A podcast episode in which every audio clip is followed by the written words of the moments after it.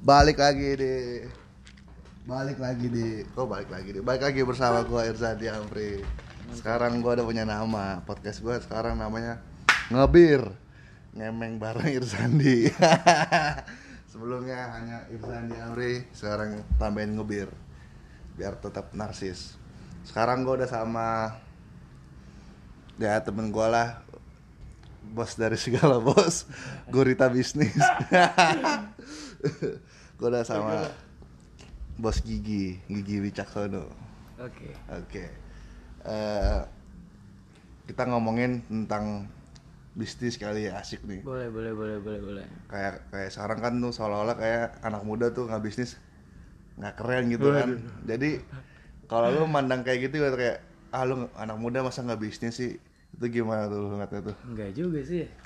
Nih sebelumnya thank you sih Cek ya, maksudnya gue udah diajak buat ngobrol. Yoi, thank you banget. Cuman kalau ngomongin gurita bisnis sih sebenarnya belum. Cuman ini kan masih UMKM lah, masih usaha kecil menengah lah. Tapi seenggaknya emang gue serius di sini sih. Gitu. Terus menurut lo yang tadi yang apa? Anak muda bisnis nggak keren sih, sebenarnya bukan itu sih sebenarnya. Maksudnya banyak anak muda yang lebih keren ketika dia nggak bisnis. Misalnya dia atlet, atau misalnya memang dia ahli di bidangnya, entah itu desainer, entah itu dia artis, entah itu dia penyanyi, kan banyak kan. Kontribusinya nggak keren pun gimana? Nggak berbisnis gitu, tapi kontribusi yang lain. Iya, kontribusi gitu. Yang lain. Maksudnya bukan hanya bisnis sih gitu. Tapi kalau lu sendiri Gi, sebelum ada ini semua nih, entah lu SMA, entah lu ketika dulu di kampus, lu pernah usaha sebelum ini semua nggak? Jualan apa gitu misalkan? Kalau gue dulu pertama kali jualan tuh jualan baju. Baju-baju distro gitu? Pertama kali jualan baju cetak sendiri. Cetak sendiri. Gue belum pernah sih buat jualan produk orang tuh lain. Hampir nggak pernah. Gue mulai langsung jualan produk gue sendiri, yang gue desain sendiri, yang gue develop sendiri. Itu tahun kapan tuh? Itu 2015. Kuliah berarti ya? Kuliah, gue semester 3 itu karena gue ambis banget buat bikin barbershop. Jadi barbershop itu usaha pertama gue. Terus gue juga cukup mencintai kehidupan yang ada di dalam barbershop. Sampai akhirnya gue sering lah main ke barber A, B, C gitu yang ada di Kemang, yang ada di Senop.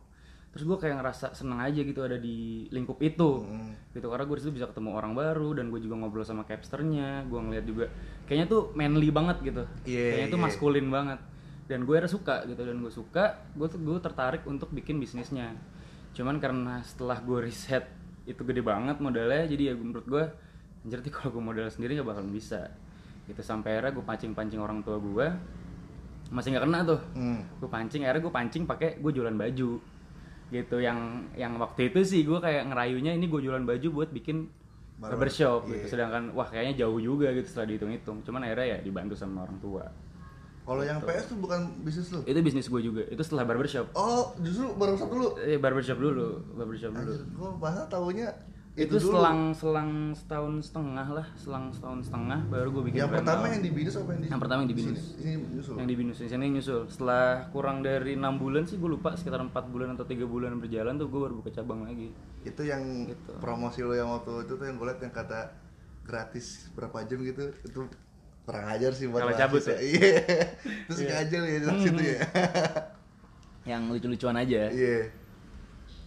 Tapi gitu. Kan BINUS kan pandangan gue gitu kan orangnya ya kalau ngomongin ini coki-cokin gamer segala macam kan.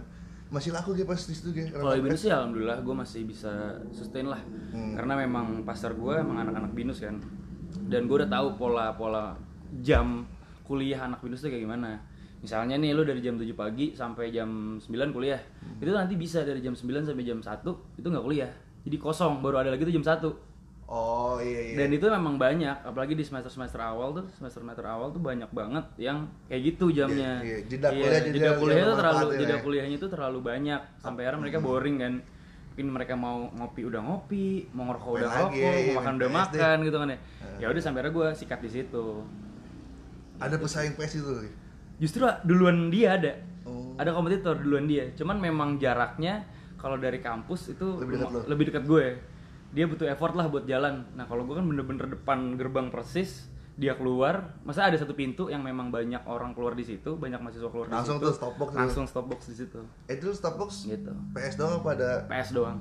Oh. PS doang. PS doang. Yoi. Kalau kan lu sekarang stopbox nih. Stopbox terus Gekko, yeah. Baru Kopi Nawan nih. Iya, yeah, baru nih, baru banget nih. Thank you banget. Mantep asli. Serius lu? Serius gua. Lu bukan karena temen gua atau temen beler kan? Enggak, tiga emasnya asli. Siap, siap. Yang waktu itu kan lu bilang yang waktu gue beli, kayak gue tiga emas gitu. Lu bilang sih katanya kawan, berarti gue cobain. Iya, Nawan. Gue cobain tuh Nawan kan. Gue minum nggak masuk ke gue. Yeah. Akhirnya gue beli tiga emas. Lebih masuk ke gue. Dan benar sih kalau menurut apa kata lu, Nawan lebih ke yang emang kopi banget, emang ngerti kopi gitu. Iya. Sementara gue cuma minum kan, cuma minum doang. Iya. Jadi balance lah ya, antara kopi sama susunya. Lu kepikiran ide awal nih bikin bagi dua gitu Gekko sama Nawan. Jadi sebenarnya jauh dari ini, gue udah pengen bikin cabang buat barbershop tuh. Gue cukup ambisius juga buat bikin cabang. Tapi setelah gue tarik ke belakang, kayaknya gue masih belum bisa nih buat manage SDM-nya. Atau secara garis besarnya gue belum bisa manage untuk satu cabang lagi, karena cabang di sini pun gue masih masih belajar juga kan, masih mempelajari, masih nganalisa pasar juga, masih coba buat belajar manage SDM. Sampai akhirnya gue ragu untuk buka satu barbershop lagi. Ya akhirnya gue pikirin lagi kira-kira apa ya yang harus gue buka gitu. Karena menurut gue membuka suatu bisnis yang baru itu memang susah sih, maksudnya memang sulit. Banyak tantangannya. Banyak tantangannya, cuman kalau misalkan kita buka sesuatu yang baru, menurut gue tuh bakal ada peluang baru juga. Jadi ya coba gue kulik-kulik lagi. Nah, terus kebetulan nih ada satu partner gue si Coby. Dia iseng kayak beli mesin ropeso yo gitu kan, mesin kopi yang manual gitu. Mesin espresso ya manual gitu. Akhirnya ya udah beli Cob, kita patungan aja gitu kan. Patungan udah kebeli. Kepo lah lama-lama gue sama kopi nih, kok enak juga ya bikin kopi gitu, enak juga. Terus gue coba buat bikin konten-konten buat nge-brandingnya kan.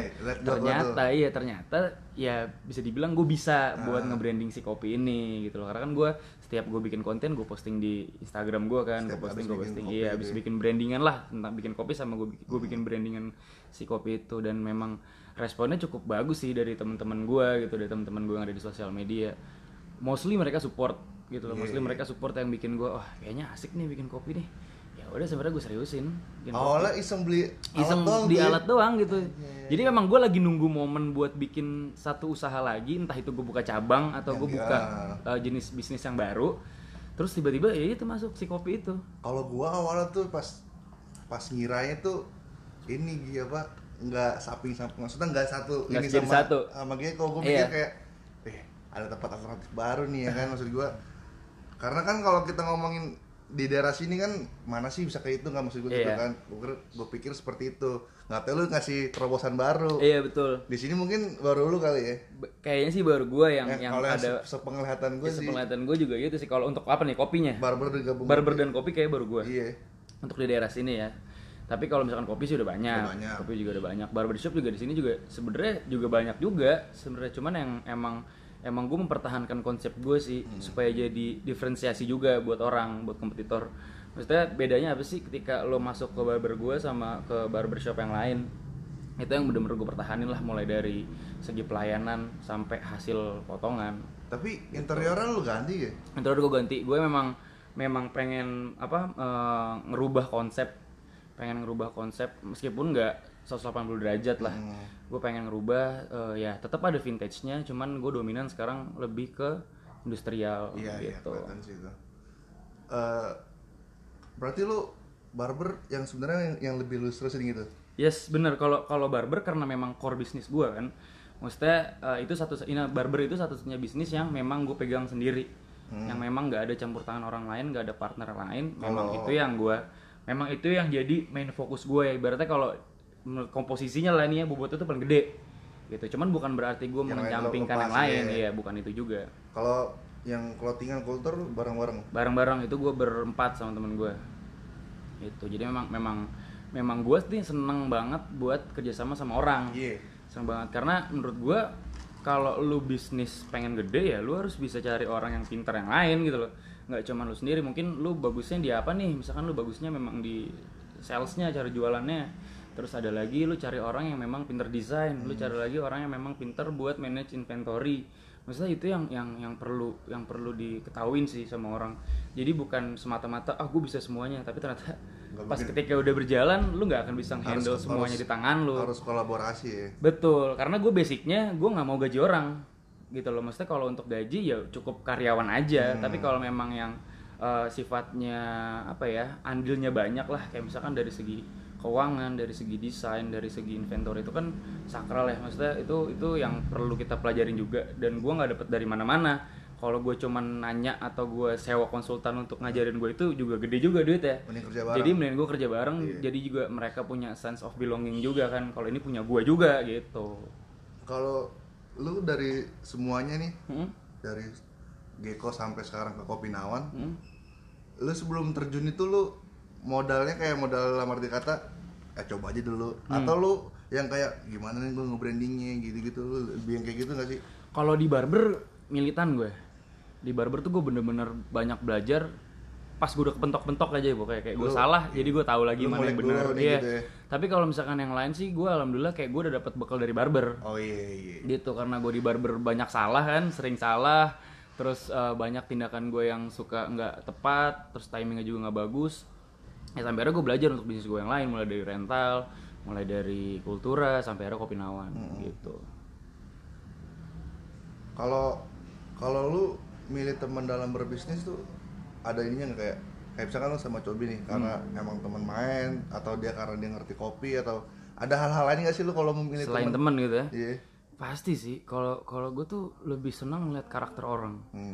Karena ya gue tetap cari orang yang punya skill juga, bukan berarti cuman punya karakter doang tapi nggak bisa ngapa-ngapain. Tapi gue mengkombinasikan antara orang yang punya skill atau kemampuan ya, tapi dia juga punya karakter, dia juga yang emang bener-bener mau bisnis, yang emang bener-bener mau belajar, yang emang bener-bener mau jatuh bangun bareng gitu. Dan yang itu yang paling gue tekanin sih buat yang lain pun. Karakter lo sebagai entrepreneur tuh harus kuat, harus siap gitu, harus siap juga. Jadi nggak yang misalnya amit-amit gitu penjualan turun ya, terus kita nggak boleh kayak anjir nih kok kayak gini sih penjualannya. Maksud gue butuh karakter itu ketika kita lagi turun ya kita pikirin bareng-bareng, kita ngangkat bareng-bareng gitu. Jadi skillnya pun kebantu gitu. Percuma kan punya skill doang tapi ternyata karakternya juga nggak ada, juga percuma. Iya. Kalau barber kan tadi ini lo ya kayak core bisnis ya. Tapi dari 4 industri bisnis ini nih yang lebih banyak benefit ke finansial tuh apa kalau gue boleh tahu? Oh ya, barber kalau gue. Karena memang gue sendiri kan. Enggak, itu udah logikanya gampang aja, karena gue berpartner gue harus bagi sama partner gue kan. Tapi kalau di barber ya gue sendiri, itu benar-benar gue telan sendiri, meskipun emang ya gue punya financial plan juga kan. Maksudnya untuk barber nih gue mau gue apain gitu. Sampai akhirnya ya kemarin itu yang harusnya uang untuk gue buka cabang gue alihin buat buka satu bisnis yang berbeda lagi. Ini piala lu gitu. Banyak lo kalau nggak jadi hasil main bola dulu. Ini sebenarnya bukan gue doang sih, maksudnya banyak juga yang dari kelompok umur lain lah. Iya. Kategori-kategori tim yang lain. Cuman ada beberapa yang emang ada gue di situ gitu. Shamsir Alam lu tadi. Shamsir Alam. Dia keluar, artis dia. Keluar dari jalur bola. Gue pernah baca. Ada tuh kalau gue nggak salah dia foundernya Asumsi Bersuara, asumsi.com.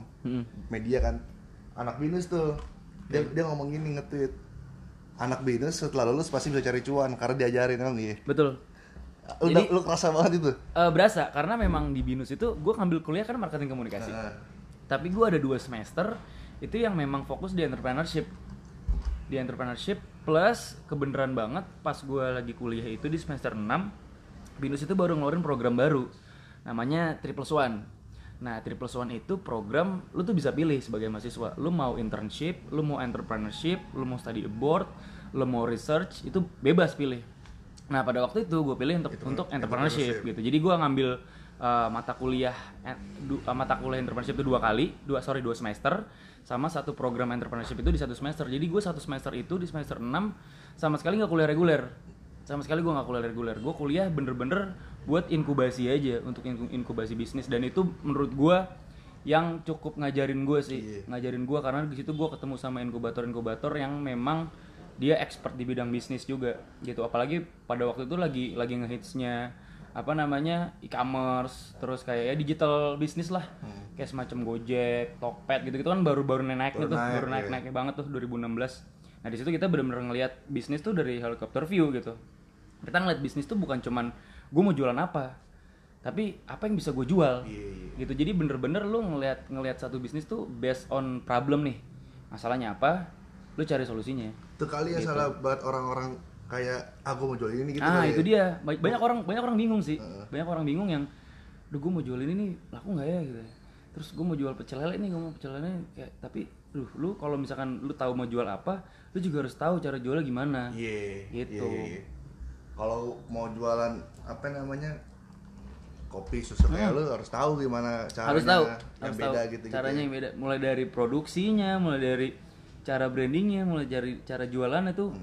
Masih tahu, jujur nih gue kopi gue nggak ikut andil sama sekali buat tentuin resep, buat bikin kopinya. Iya buat bikin kopinya gue nggak mau, ya mungkin kalau gue ditanya ini kemanisan, ini terlalu kekopian, kepahitan, gue paling cuman bisa komentar itu aja. Tapi untuk menentukan komposisinya ini berapa mili, itu berapa mili, gue sama sekali nggak mau ikut campur. Si Coby itu bener-bener teman gue si Coby itu yang memang dia orang produknya, ya dia tanggung jawab atas produk itu gitu loh. Kalau produknya udah oke, fix kita mau kenalin ke orang, nah itu cara kenalinnya gue, cara buat ngemasnya tuh gue, ngebrandingnya gue gitu, ngedagangnya gue. Tapi ini kopi susu ini lu sengaja ya bikin yang kopi susu kayak dua versi gitu? Iya sengaja memang sengaja. Karena gue sering banget beli kopi brand lain lah, gitu, brand-brand yang entah itu lokal atau lebih misalkan kayak gitu, ya kopi-kopi luar gitulah. Gitu ya. Iya, maksudnya mereka tuh karakternya emang punya masing-masing sih. Cuman mereka nggak siapin dua jenis kopi susu yang memang buat orang suka kopi sama orang yang nggak suka kopi. Aman kayak ini kayak gue nih. Iya, makanya sampai akhirnya ya udah kita bikin aja kopi susu yang emang buat orang suka kopi sama kopi susu sama yang balance gitu antara kopi dan susunya. Kalo, karena kan cewek juga sukanya nggak terlalu kopi ya. Yang 3 emas pasti. Iya, yang 3 emas pasti kalau cewek. Tapi sejauh ini dari orang yang beli gitu lebih ke signature lu yang Nawan atau yang? Kalau sekarang karena memang kita masih ngenalin Nawan sih ya, masih mau nge-branding Nawan, tetap Nawan sih paling banyak. Cuman ya mengikuti si 3 Mas juga ada di bawahnya Nawan gitu, nggak ketinggalan sama yang lain. Kalau nanti misalkan signature lu Nawan kesusul menurut itu nggak apa-apa? Nggak apa-apa karena sebetulnya dua-duanya itu signature gua, gitu signature gua. Cuman nggak mungkin kan gua namain Nawan 1, Nawan 2, nggak mungkin kan kayak anjir gua nggak kreatif banget kalau bikin kayak gitu. Ya udah sampai akhirnya 3 Mas gitu. 3 Mas sebenarnya kita ambil karena gue bertiga sama temen gue kan, gue Coby sama si Rifan Jimeng. Ya udah kita bikinnya 3 Mas. 3 Mas. Simpel itu sih. Gue pas hari Minggu kan gue setelah opening gue kesini kan, ada Nawan sama 3 Mas. Lu presentasi kan kayak gini-gini cek rasanya. Nah, gue nyampe rumah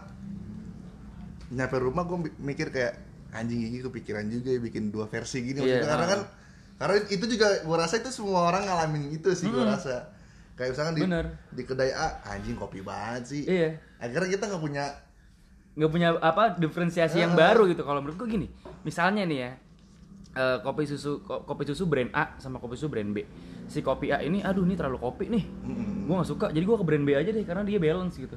Nah gue pengen ngarahin orang-orang di sini tuh, ya lu bisa ngopi yang rasa kopi, bisa ngopi susu yang rasa kopi, sama yang balance. Bisa milih. Gitu, lu jangan milih brand lain, lu pilih brand gue aja karena gue siapin. Mau yang kopian ada. Iya. Mau yang mix kesusuan ada, juga ada tenang. Gitu. Apalagi sudah dapat vendor susu yang enak. Iya. Baru dapat. Setelah udah berjalan seminggu baru dapat gue vendor susu yang enak.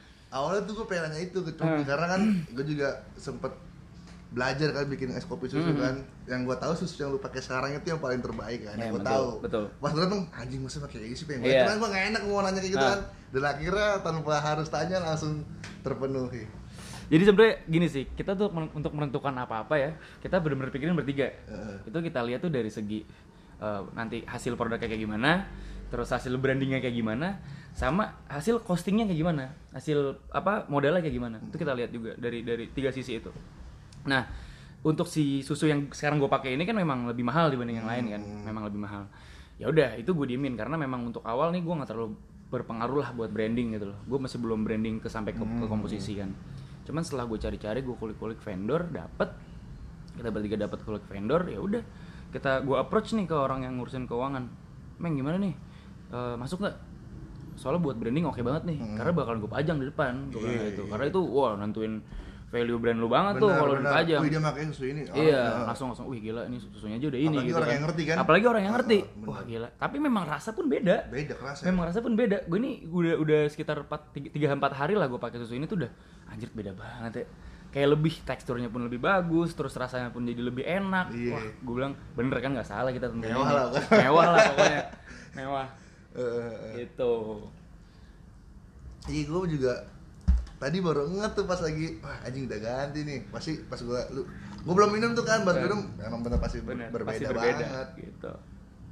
Lo, tapi lo nggak ada keinginan buat kopi susu lo jadi tempat orang nongkrong itu seluar circle lu? Pengen sih, pengen. Gue sebenarnya ini salah satu potensi baru juga menurut gue.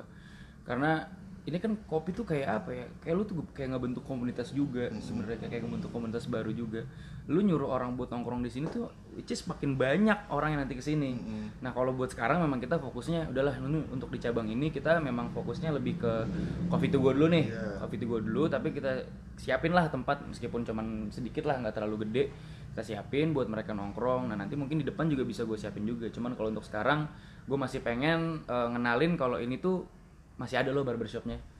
Gitu, karena memang banyak orang yang punya asumsi ini barbershop tutup ya lu gitu. Takutnya kalau ini nawannya terlalu gue expose banget. Jadi iya gue nggak mau gitu. Jadi memang udah gue tekanin sama lain. Iya di depan juga kan. Maksudnya gue juga tekanin sama yang lain, sama tim barber, sama tim kopi juga gue tekanin kalau kita belum lah buat terlalu expose si kopi ini yang sampai makan tempat banyak gitu. Jadi bener-bener pengen kenalin dulu nih ke customer barber yang lama. Barbernya masih ada loh gitu. Lu kalau mau ngopi enak sambil nyukur lagi ya. Sambil nyukur gitu. Enggak sejauh-jauh ke Senoparty ya. Sejauh-jauh ke Senoparty lah, mahal. Sini aja murah. Es kopi susu lu. Ini enggak sih menurut lu sekarang nih ya untuk segi rasa tes udah sama-sama es kopi susu yang lu sukain belum? Justru menurut gue lebih sih. Lebih kalau gue harus peres cuy. Harus yakin ya? Iyalah, gue harus yakin. Bisa jadi kompatra tuh sekarang. Gini sih, kalau gue tuh mau produk gue enak nggak enak, gue pasti bilang enak. Harus itu. Ya. Karena itu udah nggak mungkin. Sekarang gini, kalau misalkan ini gue bilang produk anjing ini lebih enak brand A nih pada brand gue, ya gue sama aja nggak percaya diri dong. Sekarang gimana cara gue ngenalin ke orang kalau gue jadi udah gak percaya diri gitu. Gue gimana caranya kan bikin lu buat percaya juga kalau ini enak. Bener. Nah jadi mau enak gak enak harus gue bilang ini enak. Sekarang lu ngerasa udah menyaingi itu orang? Ya harus, mau gak mau. Iya. Mau gak mau harus gue, mau gak mau udah harus gue saingin gitu. Jadi memang gue mengenalkannya itu. Dari semua, kecuali rental ya, clothingan barber sama es kopi susu lu ngerasa yang tadinya lo mungkin jadi inspirasi lo segala macam, lo jadi kompetitor tuh sekarang, lo ngerasa? Ada. Di mana? Di clothing. Yeah. Di clothing pasti. Di clothing yang tadinya kita cuma ngeliatin doang, nggak tahu buta sebelahan. Festival bareng ya? Iya, satu event bareng. Terus ternyata dia juga mantap kita juga. Takut kesana. Iya, maksudnya kayak itu juga udah mulai ngerasa lah, udah mulai ngerasa dia yang merhatiin kita, ntar tiba-tiba buta sebelahan dia juga pas kita lagi rame dia sirik misalnya gitu ya. Terus baliknya juga gitu, dia lagi rame kita lagi sepi, kita juga yang sirik. Itu puas banget sih gitu. Puas banget sih. Puas banget ketika gue ditolak beberapa event pada waktu itu ya, pada tahun pertama tuh, wah anjir nih gimana cara nge-brandingnya ya kan, gue gimana cara ya, sampai akhirnya gue dapet link, gue bener-bener manfaatin link itu, gue coba masuk tapi tetap gue barengin sama kualitas barang gue gitu. Jadi gue masuk ke situ juga udah bukan kaleng-kaleng gitu loh, gue udah tingkatin kualitas produk gue, desain gue, cara jualan gue ya. Jadi ya alhamdulillahnya gitu, maksudnya ketika udah kita lakuin itu semua ya ada beberapa opini lah dari orang-orang juga kayak wah nih bagus nih gitu, repeat order juga. Terus juga ada beberapa isu juga kan, misalkan di event A nih, gedean lu tuh dapetannya daripada dia. Jadi karena memang gue kenal beberapa panitia kan, gue parlente lah gitu. Coba lu tanya dong dia dapat berapa kan. Gue kan deg-degan juga kan kalau misalkan gue di bawah dia kan anjir malu gue ya, maksudnya dalam hati gue pengen lebih dari dia gitu. Jadi itu si brand A dapat berapa? Wah gedean gua gitu loh. Wah anjir kita masih kurang nih, ayo kejar lagi gitu. Kejar-kejaran jadinya. Event yang lu anggap ini event gede nih, event clothingan nih. Bukan gede dalam arti kata gede tapi kayak bergengsi. Bergengsi ya. Itu apa? Udah lu pernah event itu enggak? Itu USS sih. Jadi kalau untuk USS main eventnya, gue baru mau ikut nih bulan November.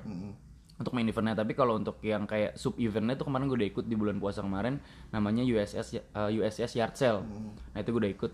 ya cukup sih untuk kenalin produk sih. Meskipun kita nggak fokus ke sales kan, kita lebih fokus ke branding sama exposure dulu, tapi ya alhamdulillahnya salesnya ngikutin itu.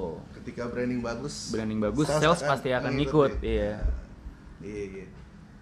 Kalau gue ngomongin ini G, ya gue sharing nih ya, waktu awal-awal gue bikin usaha gitu, bukan usaha sih, dagang. Waktu itu kan nggak berbasisnya, maksudnya kayak anjing gue nggak punya duit nih, gue jual dia 200.000 waktu itu, ingat banget gue. Akhirnya gue bikin pisang goreng Gi, dengan bermodalkan yang kata gue, gue punya duit, yang penting gue dapet duit gitu. Gue jualan dengan cara gue aja, nawarin ke orang, beli dong pisang gue dong gitu-gitu. Nah, sampai pada akhirnya gue ngerasa nggak berbalik tuh kecapean gue, bukan masalah uangnya, tapi kayak anjing gue udah bikin, nganterin, kerja sendiri kan. Nah itu kalau lu boleh memperbaiki gue tuh, apa yang salah menurut lu dari gue? Apa ya? Gue nggak pernah mau bilang orang salah atau benar. Kurang tepat. Iya, kalau gue mau jualan tuh yang paling pertama kali gue pikirin tuh cara jualannya gimana. Jadi gue nggak langsung fokus ke produk. Kalau produk itu justru nanti ngikutin ketika lu udah tahu cara jualannya gimana. Misalnya nih, gue pengen cari duit lebih nih. Ketika gue udah punya barber, gue udah punya rental, gue mencari duit lebih. Nah terus ada teman gue jualan jam, ceritanya jualan jam branded, branded lah gitu, katakanlah brand orang gitu, brand di dewe. Dia jualan, dia jual ke karyawan gue yang ada di barber. Gue tanya, lu beli harga berapa? Segini, kata dia gitu. Wah, jauh banget, di bawah pasar kan, jauh banget. Lu dapet dari mana? Jadi gue pinjem jam lu deh, gue bilang. Pas dia udah beli nih, gue pinjem jam dia, gue bawa cek ke gue cek ke toko jam pokoknya. Oh, toko jam. Coba dong kok cekin ini jamnya asli apa kagak, gue gituin kan. Terus, oh asli nih, kenapa emang? Oh nggak apa-apa. Ya udah, gue ambil. Terus gue tes lagi, bro gue beli ininya dong, strapnya dong. Gitu kan, beli strapnya, lu ada nggak strapnya? Ada, ya udah beli strapnya. Miringnya tuh harganya tuh jauh banget lah, dari harga asli, dari harga kontrak tuh jauh banget. Beli, udah nih, gue cek lagi ke toko lagi kan, kok coba cekin lagi deh, ini asli apa enggak? Oh asli nih, asli. Oh ya udah, berani gue jual. Gue bikinin katalognya, gue branding sendiri, gue ambil dari dia, gue jual harga cuman beda tipis sama harga asli. Jadi yang misalnya gini ya, misalnya bedanya tuh 1 juta. Oh lu pernah jualan jam? Pernah gitu? Jualan jam gue, pernah jualan jam. Misalkan bedanya 1 juta nih kalau beli dia, tapi kalau beli gue bedanya cuma 500.000. Oh iya. Jadi gue masih dapat untung 500.000 dari situ. Lebih gede daripada dia. Iya, lebih gede daripada dia. Iya. Itu gue cuman orang beli, gue kontak orangnya suruh ngirim jamnya, udah dia ngirim ntar. Jadi transfer ke gue. Oh berarti kalau yang gue tangkap dari lu, nge-branding dulu berarti. Nge-branding dulu ya. Gue nggak pernah pegang produknya, cek. Jadi produk itu langsung dikirim ke tempatnya. Misalkan lu beli nih ke gue tuh nggak pegang jam lu ntar, jadi lu langsung dikirim sama supplier. Tapi gue nge-branding di sosial media gue. Yang punya lu sendiri gitu. Gue kenalin, gue bikinin katalognya, gue share di semua grup. Kalau ada yang mau beli tinggal kirim ke gue, dia pilih apa. Udah gitu semua produk si DW itu ada. Kelebihannya di situ, produknya ada dari artikel yang A sampai Z itu ada. Jadi lu mau yang mana aja bisa. Jadi udah, tinggal lu ngirim duit ke gue transfer ke dia, untung udah buat gue. Itu berarti yang berkeliaran DW-DW gitu original sebenarnya tuh? Banyak yang ori, banyak juga yang KW. Yang palsunya juga? Iya, banyak juga. Kalau udah range-nya di bawah 500.000 mah itu udah pasti KW. Kalau 400.000 dijual parah. Iya, pasti KW itu mah. Cek gue, bentar ya, gak apa kan? Slow.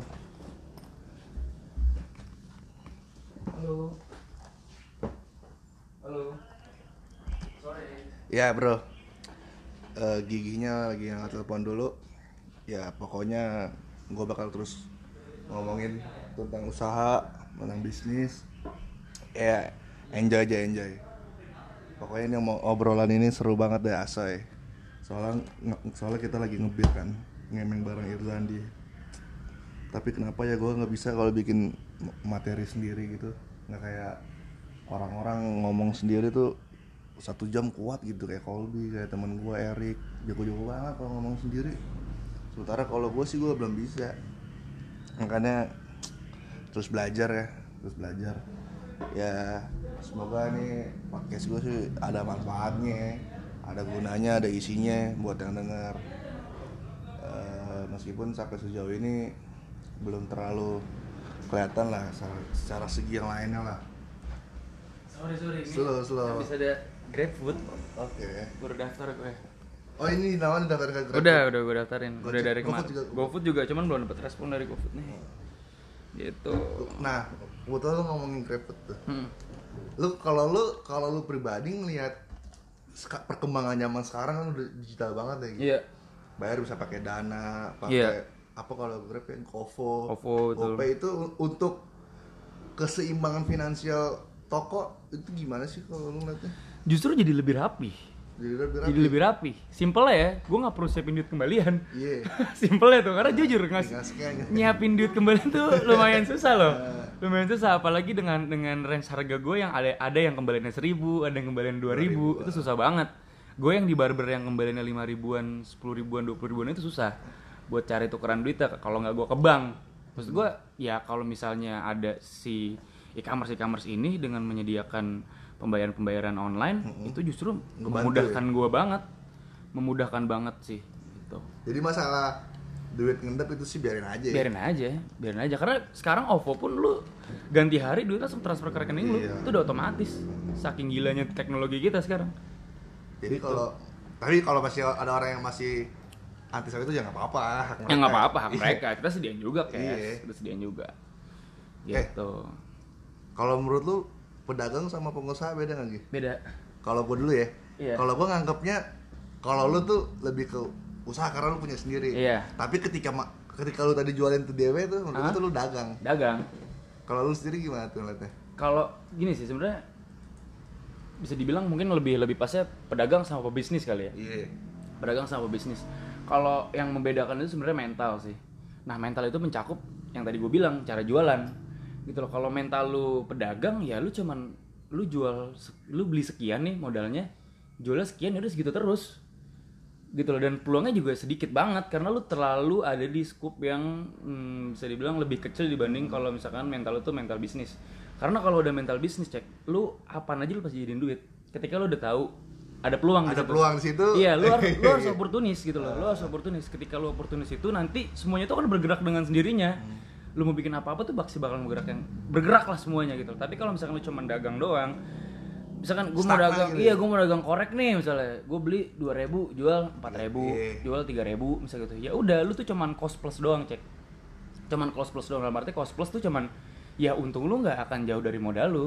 Tapi ketika lu bikin bisnis, lu bener-bener mencoba untuk ngebentuk mental lu sebagai pebisnis. Lu tuh mencoba untuk memberikan suatu value baru untuk produk lu, dan value itu yang nentuin lu sendiri. Kalau misalkan korek itu di customin gitu misalkan. Iya, misalnya lu buat apa kayak korek terkeluarnya air misalnya kayak gitu, misalnya misalnya aneh-aneh gitu loh. Lu bener-bener lu develop produk sendiri, karena ketika lu develop produk sendiri, lu yang sendiri juga nentuin harganya berapa. Ngebangun mental mindset. Iya, mindset juga sih, karena memang ya itu kalau pedagang tuh masih dibilang bekerja untuk sebuah pekerjaan. Jadi ketika dia nggak bekerja ya dia nggak bakal dapat duit. Tapi kalau bisnis itu ya bener-bener uang nyariin lu. Gimana caranya lu oportunis, lu cari peluang baru, lu cari titik baru. Ketika lu dapat situ, ya biarkanlah sistem itu yang berjalan. Pintar-pintar cari telah, cari peluang kalau udah mau jadi pebisnis ya. Iya, makanya kalau gue tuh selalu seneng buat hektik di awal. Jadi hektik di awal itu maksud gue buat bikin sistem yang kuat nih. Misalkan kayak dari SOP, terus sistem jualan gue kayak gimana, terus platform yang gue pakai apa, terus nanti buat produksi kontennya kayak gimana. Itu udah gue develop tuh dari awal. Jadi nanti sisanya tinggal jalan doang gitu loh. Mau kita nggak ada di situ ya tetap jalan. Gitu, itu sistem yang bagus. Tapi ketika lu dagang, misalkan lu jualan pisang goreng nih, lu nggak goreng di situ lu nggak dapet duit. Gitu. Jatuhnya ya nyokap gue kan usaha juga ya. Nyokap gue tuh usaha. Dia restoran, dia yang emang dia yang masak, dia yang ngelola duitnya, dia ngapa. Ketika dia nggak di situ, ya pasti turun, dan itu dialamin bener.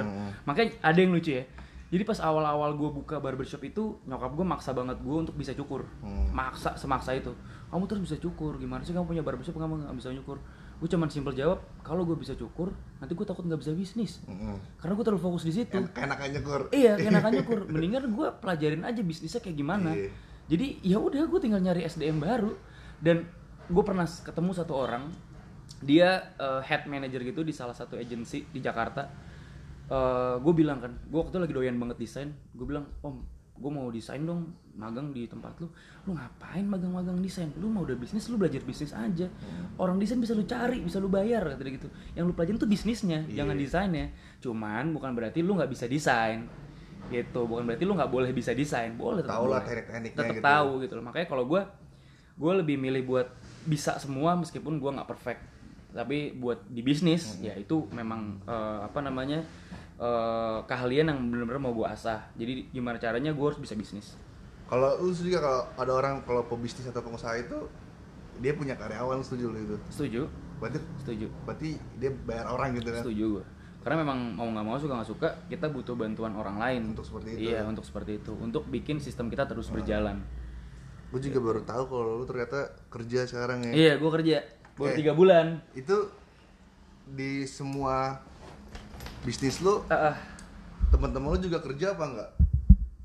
Kerja kan si iya, yang Coby sama Cimeng kerja, terus di Kultura ada Bang Haji kerja, Halik masih kuliah, Rere kerja. Terus di rental, Halik baru lulus kuliah. Gue gak tahu dia mau kerja atau enggak. Tapi so far so good.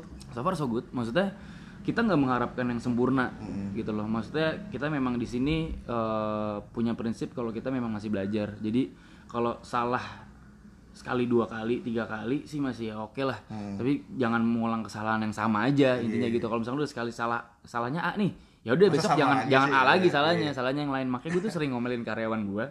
Kalau misalkan dia salah ngelakuin hal yang sama, gue selalu bilang, lu salahnya yang lain kayak biar asikan dikit gitu loh. Biar enak bener. Iya, biar kita ngelesainnya ada hal yang baru lagi yang bisa kita selesain. Kalau lu salahnya itu mulu, gue capek ngomongnya, gue bilang kayak gitu. Terus sih paling. Ini kan lu lagi bikin buat branding kopi nih. Artinya kalau gue nangkepnya, lu nih yang bikin nih buat branding kopi. Segala materinya lah, baik itu video ataupun desain foto gitu kan. Di Gekko juga lu? Di Gekko juga gue. Nggak mengalami kelibetan dulu? Pasti coba lagi nih, tercek ya? Slow. Halo?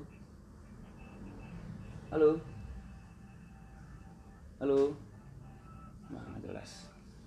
Sorry Gimana? Nggak ngalami kayak hadir, maksudnya kayak satu momen kayak lu akhirnya kelupaan di Gekko di saya atau lu kelupaan di Nawannya. Sebenarnya itu kalau gue cara kerjanya udah cara kerja prioritas sih. Mana yang prioritas pada saat itu yang gue kerjain.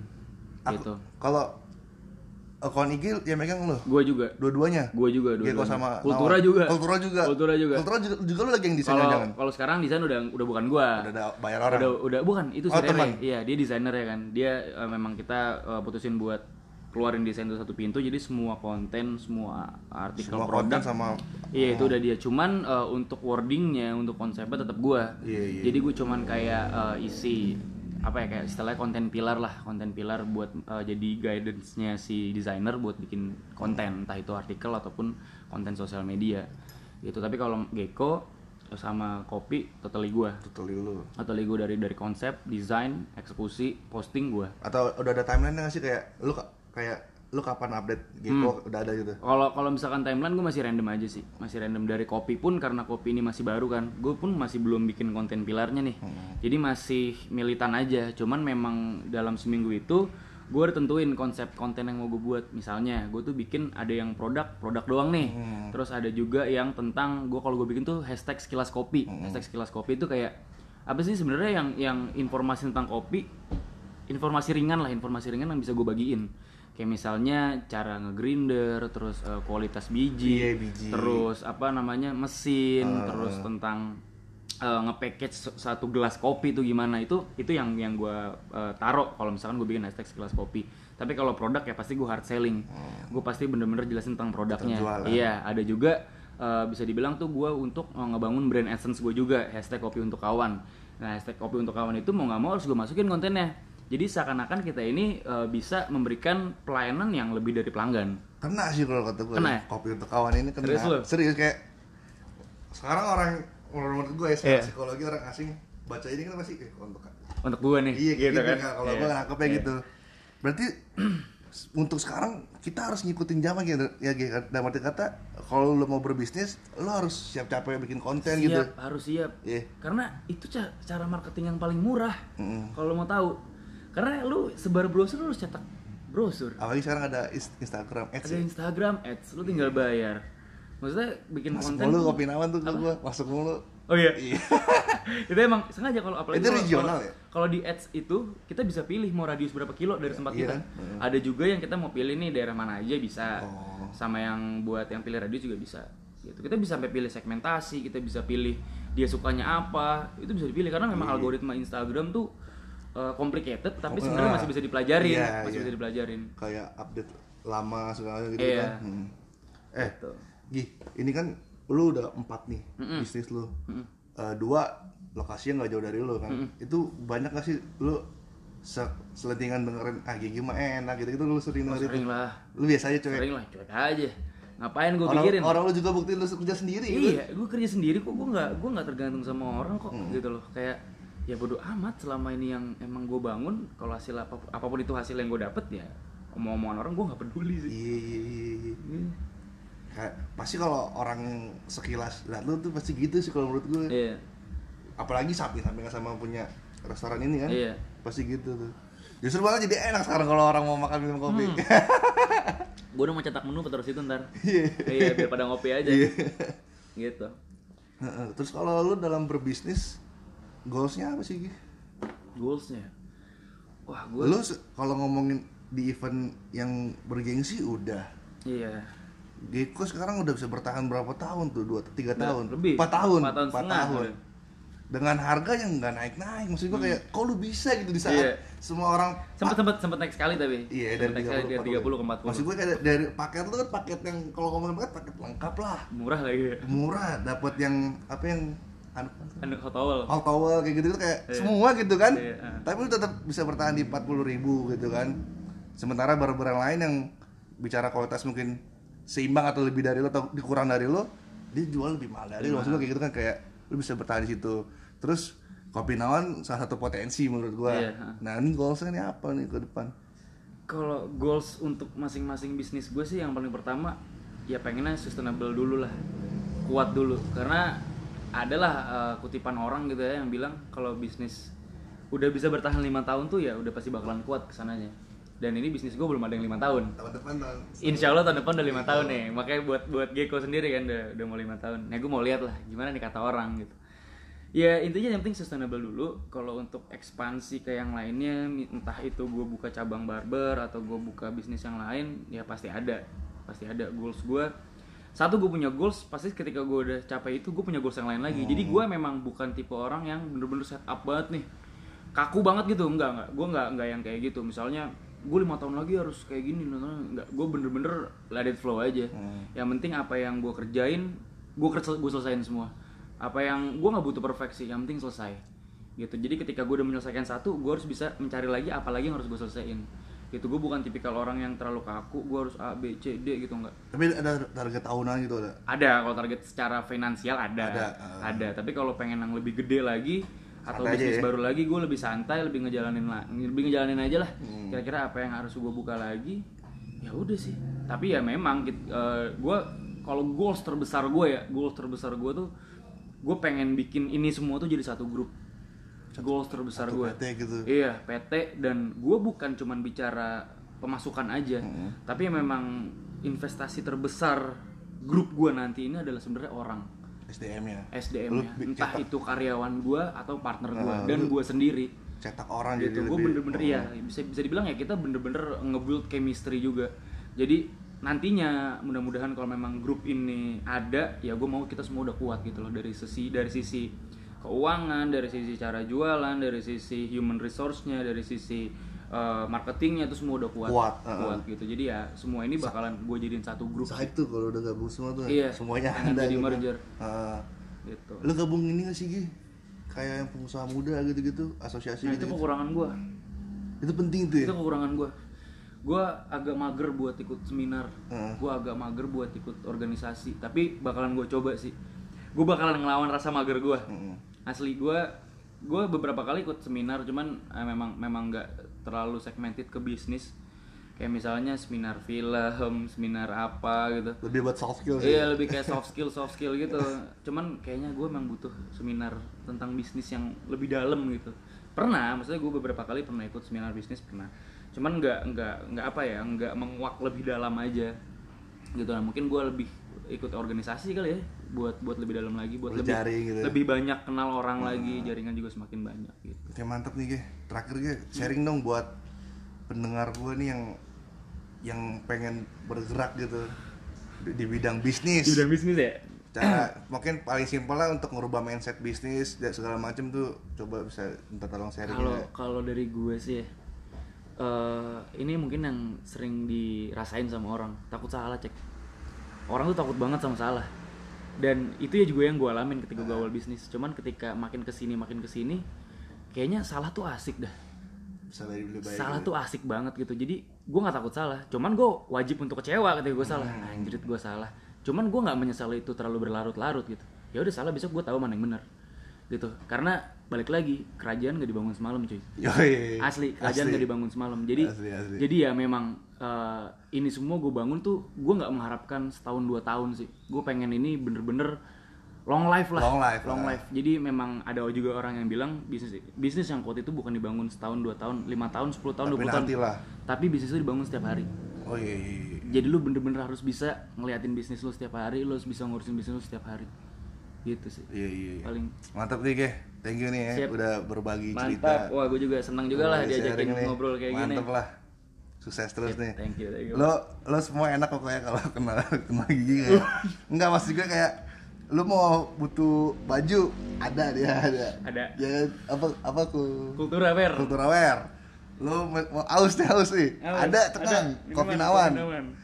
Lu mau cukur rambut ada, tenang Gekko Barber, pencukurnya David Las terbaik. asli gue aja kangen nih cukur rambut dia nih. Nanti sih kayaknya atau minggu depan asli. Terakhir lu mau cabut kuliah, sekolah ada Stopbox. Di sini masih gak sih, Gi? Di sini udah enggak. Oh, sini udah enggak. Di sini gue kan sama ada orang lain lah. Di bawah itu ada warkop, dia tuh keluar duluan. Gue disuruh bayar full 2 ruko itu, satu ruko 2 lantai gue enggak mau. Terus terlalu gede. Ya kalau Stopbox langsung ke BINUS jauh, tapi buat anak BINUS atau anak barat lah, langsung aja. Oke, thank you nih, Gi. Cek, thank you juga ya, sukses buat lu. Lupa gue, makasih buat yang dengar, semoga ada ilmunya, ada manfaatnya, berguna lah seperti yang gue bilang. Amin. Sampai jumpa.